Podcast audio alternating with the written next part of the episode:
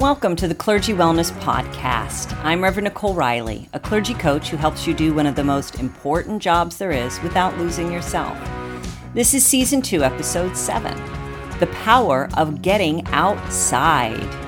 If you are a new listener, welcome. And if you're a regular listener, I would sure appreciate your taking a moment to do a review of this podcast. That's actually how people find us and we haven't had a review in a while, so if you're a regular listener, I would sure appreciate it. Today, we will also do a wellness practice of the week, what is making this week good, and a mindfulness meditation moment. So let's go ahead and jump in.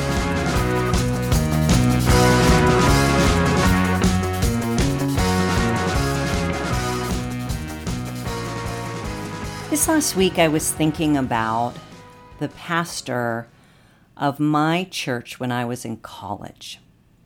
His name was Reverend Chuck Rose, and this was at Belmont Heights United Methodist Church in Long Beach, California.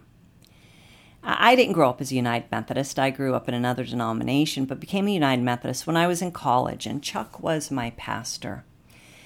And I was thinking about him, and I was thinking about how different pastoral ministry was then than it is now. Now, of course, it is. The world has changed a lot in those years. And I was really reflecting on how a lot of the things that I spend time on as a pastor were things that really were not part of his life at all. I mean, he, of course, didn't have a computer or smartphone. He didn't have email or Facebook. And because of that, he didn't spend a lot of time on something I spend a lot of time on screens. Do you spend a lot of time on your screens? Here are some specifics about how much time we spend on screens. This comes from explodingtopics.com and it says average screen time statistics for 2023. Globally, people average 6 hours and 58 minutes of screen time per day. Daily screen time has increased by nearly 50 minutes.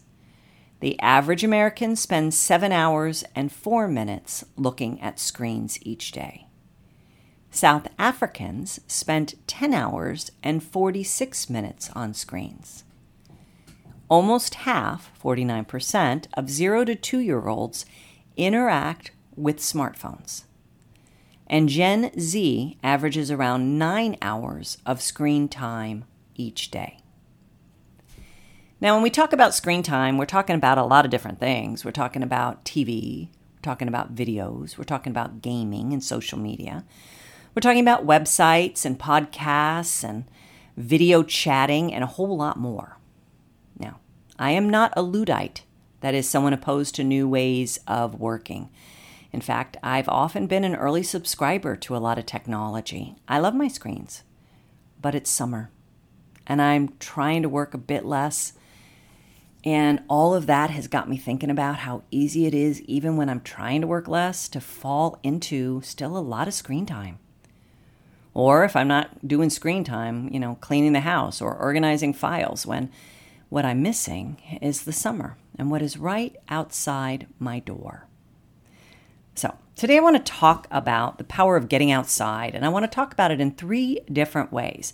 First, I want to talk about the power of nature for our well being. And then I want to talk about the need to connect with people outside of our churches. And then I want to end up talking about the fun we can have during this time of the year with those we work alongside if we will get out of the building and have some fun. My hope is that this episode will help you think a little differently, will help you take a little bit of a deep breath and look around you and and see what you might do this time of the year. Uh, you may be like me, a serious clergy type who's always working to get ahead and get things done. Um, if you're like me, then summer can be an excuse, a, uh, a get out of jail free card kind of thing. Um, maybe you are someone who's more balanced with this already. So if that's you, good for you. I hope, though, that we'll explore some things that'll get you thinking today as well. So let's start by talking about the glories of nature. When was the last time that you spent time outside? Now, it could be a hike, sure, but it could also be a visit to a local botanical gardens or some time in the backyard sitting in a chair. Maybe you are fortunate to have a big shade tree at your house or a hammock. Maybe you have a path that's a wandering path not too far from you that you can walk around on, or maybe there's a pool in your community. You may live, of course, somewhere where the summers are not the greatest time of the year. I think there's lots of us who live in places that summer's hot, and so when we get outside, it needs to happen in the morning or the evening. Or maybe you live someplace where there's bugs. or maybe your garden is such a mess that going outside just makes you feel a little discouraged. As we talk about going outside today in the glories of nature, no one has a perfect situation. I mean, I have a pool, which I love, but it seems that there's a lot of little tiny bugs in it this year. And the bees seem to just love to buzz above my head, which always worries me with curly hair that they're going to get tangled in there and I'm going to get in trouble. My garden, it also needs some major attention. It's that time of the year where things are needing to be pulled out. There's a lot of fertilizing and weeding that needs to do, and I let my subscription to the local botanical gardens expire. So, I have, like I'm going to guess many of us, reasons why screens and the indoors are easier. But if you want to ground your wellness, here's some things to know. This comes from an article by Annie Chow, and it's about the important benefits that nature has on our mental health, and it was published May 9th, 2023. She writes this Making time to be outdoors produces many benefits for your mental health, such as reduced stress, reduced anxiety, improved mood, improved creativity, improved attention span, feeling calmer and more refreshed. In addition to your mental health, your physical health can also improve. She says it can improve your heart rate, can reduce your blood pressure, reduce muscle, muscle tension, and reduce production of stress hormones. She goes on to write, if you struggle with depression and or anxiety, studies have shown that spending time outdoors can help balance negative emotions. For example, someone struggling with an overactive mind caused by anxiety can find relief in nature and feel refreshed afterward. In addition, there is a book called The Nature Fix. And in that book, there's a lot of talk about how just five minutes in a forest can change so many things in your body. That nature itself makes us more human, that the smell of pine strengthens our immune system, that nature can calm us down while it also helps us be more alert, and that in a 90 minute walk, problems fade and we become more connected to others. I like that. I think that's helpful. She talks a lot in her book about go outside, go often, and breathe. In the book Losing Eden Why Our Minds Need the Wild, author Lucy Jones writes that the lack of engagement and connection with nature has triggered a global mental health crisis. Science chimes in with some studies and lists some things that nature can do for us. Uplifting that city dwellers have increased chronic inflammation, and that a common bacteria found in soil increases our serotonin levels and prevents stress. I mean, I know as someone who always spent the day after Easter in the garden that the smell of that dirt seemed to do me a lot of good. A recent UK study showed that three out of four children aged 5 to 12 spend less time outdoors than prison inmates who are required by the United Nations to get at least one hour of exercise outside every day. Other studies show that nature's multisensory stimulation restores our mind, our nervous system, our immune system. In other words, studies continue to show that connection between the natural world and flourishing. I think many of us are aware that there are less green spaces in less affluent communities. Access to green spaces often falls along socioeconomic lines, and this affects the health of people. Rich Mitchell of Glasgow University says that greener neighborhoods could reduce the health gap between the rich and the poor and move society toward greater equality. So, there's a lot of science. We are happier and healthier and more connected and more centered when we spend time in nature. So, how much time do you think you're currently spending outside? And what would you like to tweak? How much more would you like to spend? just even maybe today or this week. Here's what I am learning connecting to the outdoors can look all kinds of ways. It can be a night outside at a concert, or an hour reading a book in a beautiful place. It can be a walk down by the water, or a cup of coffee enjoyed while looking out the window at a beautiful tree.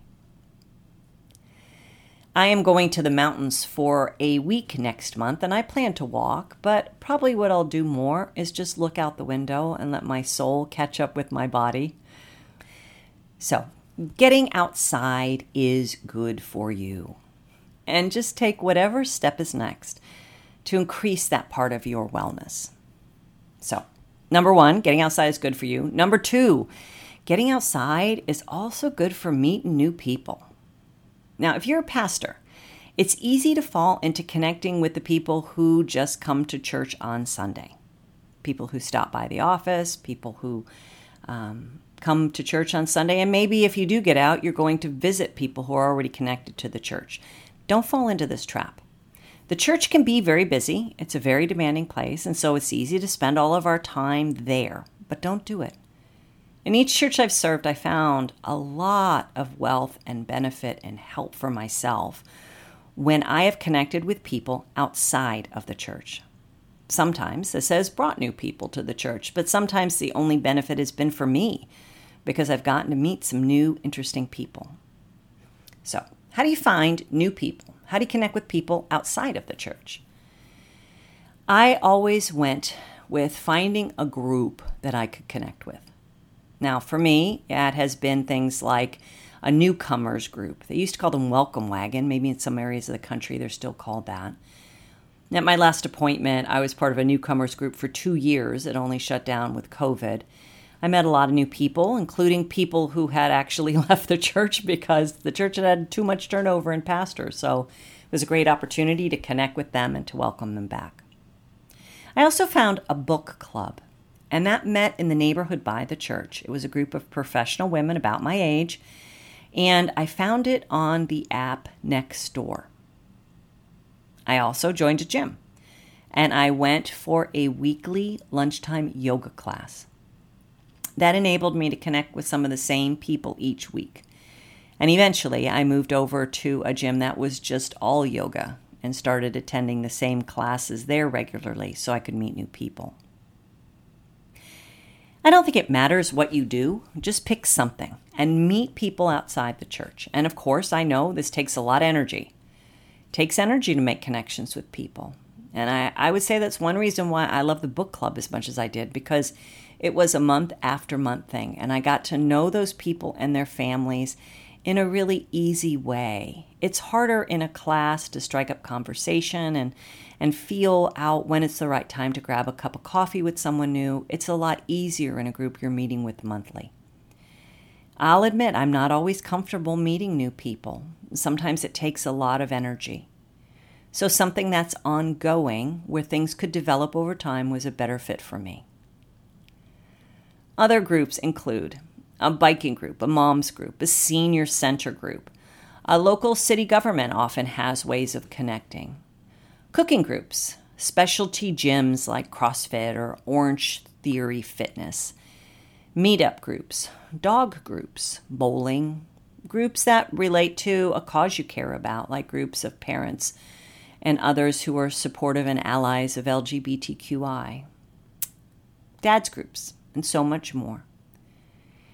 So that's one piece of it. I think another piece of it is if you live in a community where your churches go to the local businesses, shop there, introduce yourself, go to the same places as much as you can at the same time and the same day.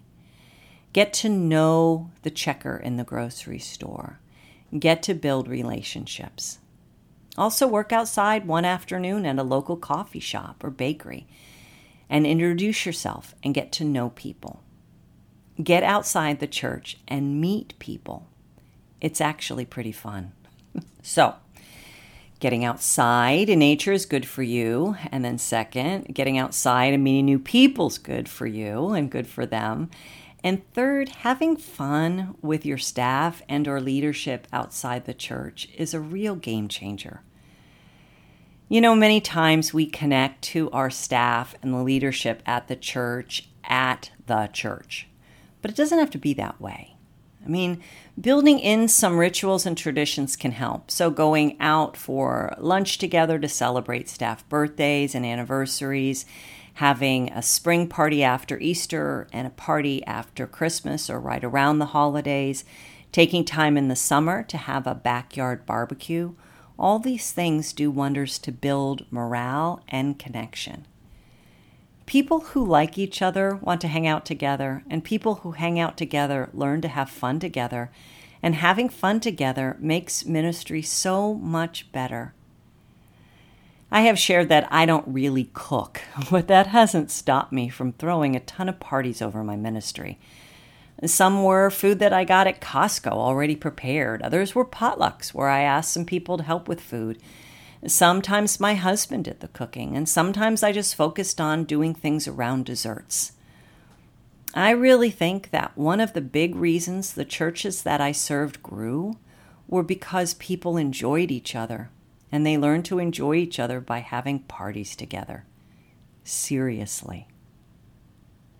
A little side note I had uh, one church that I served at when I got there, they had very little community for a variety of reasons people just seemed to come on Sunday morning and then get in their car and leave. And so my first Sunday there, I stood at the door, you know, and I greeted the people. And when I got to the end of the line, I saw that I was actually one of the last people at the church.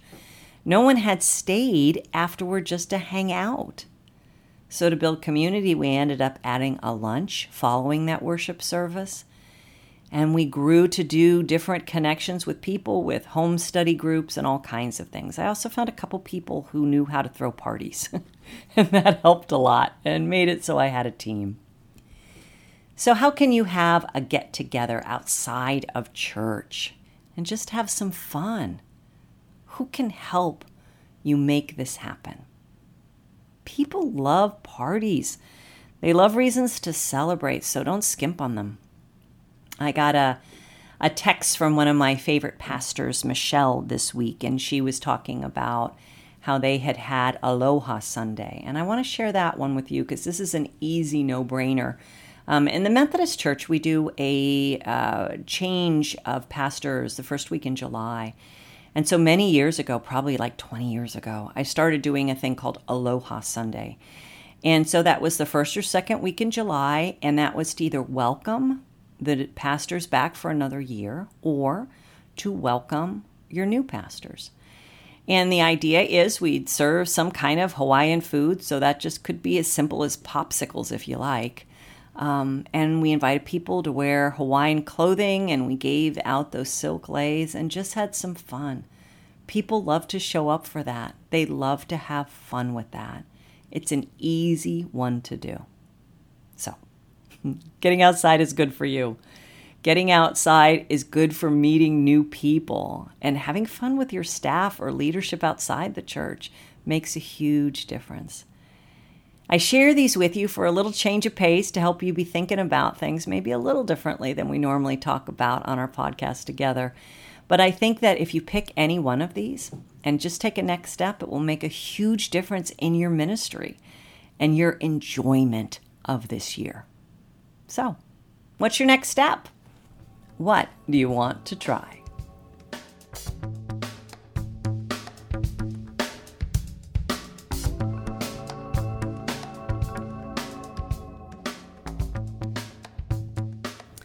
Wellness practice of the week. This is where I share something you can do this week to increase your wellness. And I think our whole episode today was about a wellness practice. You know, any of the three I shared are things you could try out to increase your wellness this week, and all of them would help. But I'll share one additional one that I'm just thinking about a lot because it's a, a warm July day for me. And I am enjoying uh, fruit. Fruit is filled with good things, my friends vitamins and minerals and antioxidants and fiber, and all are good for you and your wellness. So, whether you get to the farmer's market or you go to your local grocery store, or like me, you just have things delivered, grab some peaches and watermelon and strawberries and cherries. They're a great addition to your wellness. I am a big fan of grilled fruit. I love grilled pineapple and I love grilled peaches. I think one year for my birthday, that's what we had instead of cake grilled peaches and a little bit of ice cream or yogurt. My friend Molly, she makes shrubs where she takes fresh fruit that's maybe a little extra ripe and uses that as a puree along with some vinegar to do a special summer drink. We talked about that, I think, in our second or third episode last year.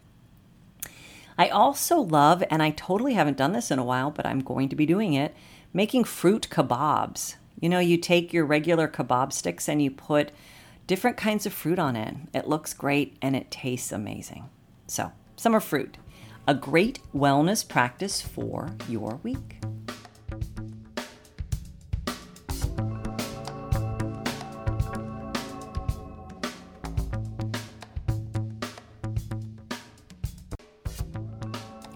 What is making this week good? This is the part of the episode where I talk about what I am enjoying with the hope that you will enjoy something in your week as well.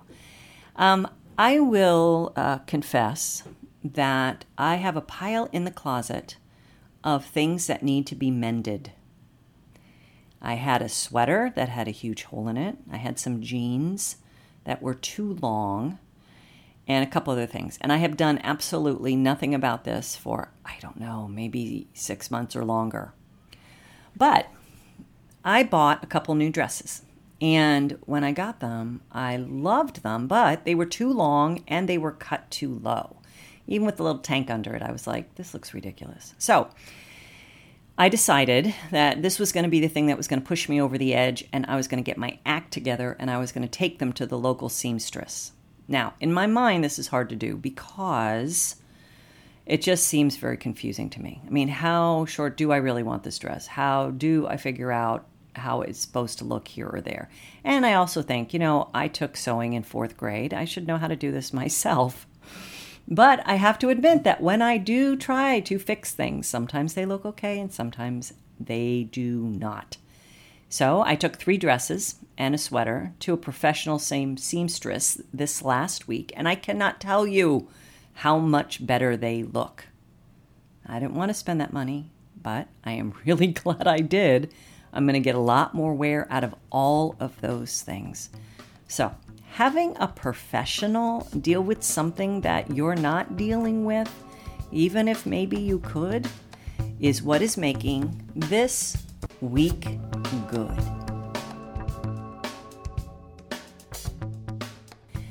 Mindfulness meditation. This is where we take a moment to be a little more present, to be a little more grounded in our day. And so, what I invite you to do is to take a moment and become more present in whatever way works best for you. That might be to relax, take a deep breath, let your shoulders fall, maybe just move your head from side to side. If you're driving, one of the great things to do is just to notice what's around you, to just tune into it for a minute. And I invite you to remember who you are. You are God's beloved. And remember in whose image and likeness you are created. You are created in the image and likeness of God. We are using this mindful time to read through the beautiful book Radiant Rainbows by Jessica Swift. And her chapter today is called Listening. She writes May your heart be your guide. May your loving inner voice speak louder and more pervasively than the voice of fear. May you hear the words within that lift you up and dismiss the ones that don't. May the beautiful truth of who you really are resonate and hum deep within you. No, that's a good one. Let's read it again. May your heart be your guide. May your loving inner voice speak louder and more pervasively than the voice of fear. May you hear the words within that lift you up and dismiss the ones that don't. And may the beautiful truth of who you really are resonate and hum deep within you. That is from Jessica Swift's book, Radiant Rainbows. May you know these words and may they give you life.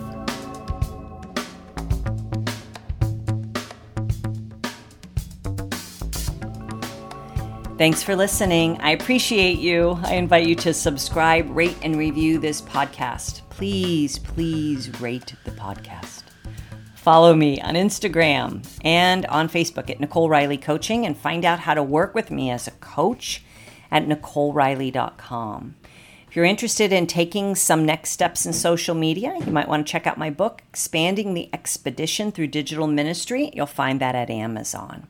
And today I invite you to make the important choice to embrace a life of wellness. See you next week.